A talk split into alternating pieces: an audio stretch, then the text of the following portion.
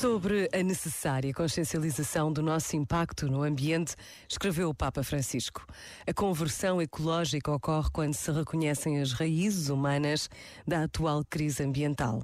Quando o verdadeiro arrependimento leva a diminuir ou impedir tendências, ideologias e práticas nocivas e desrespeitosas da criação.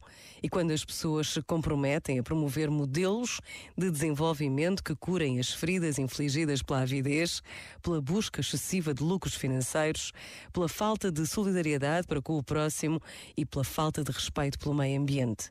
A conversão ecológica visa transformar em sofrimento pessoal o que acontece no mundo e assim reconhecer a contribuição que cada um lhe pode oferecer chama-nos a mudar de marcha, a modificar os maus hábitos para poder sonhar, para criar e agir em conjunto na realização de um futuro justo e equitativo. Este momento está disponível em podcast no site e na app da RGF.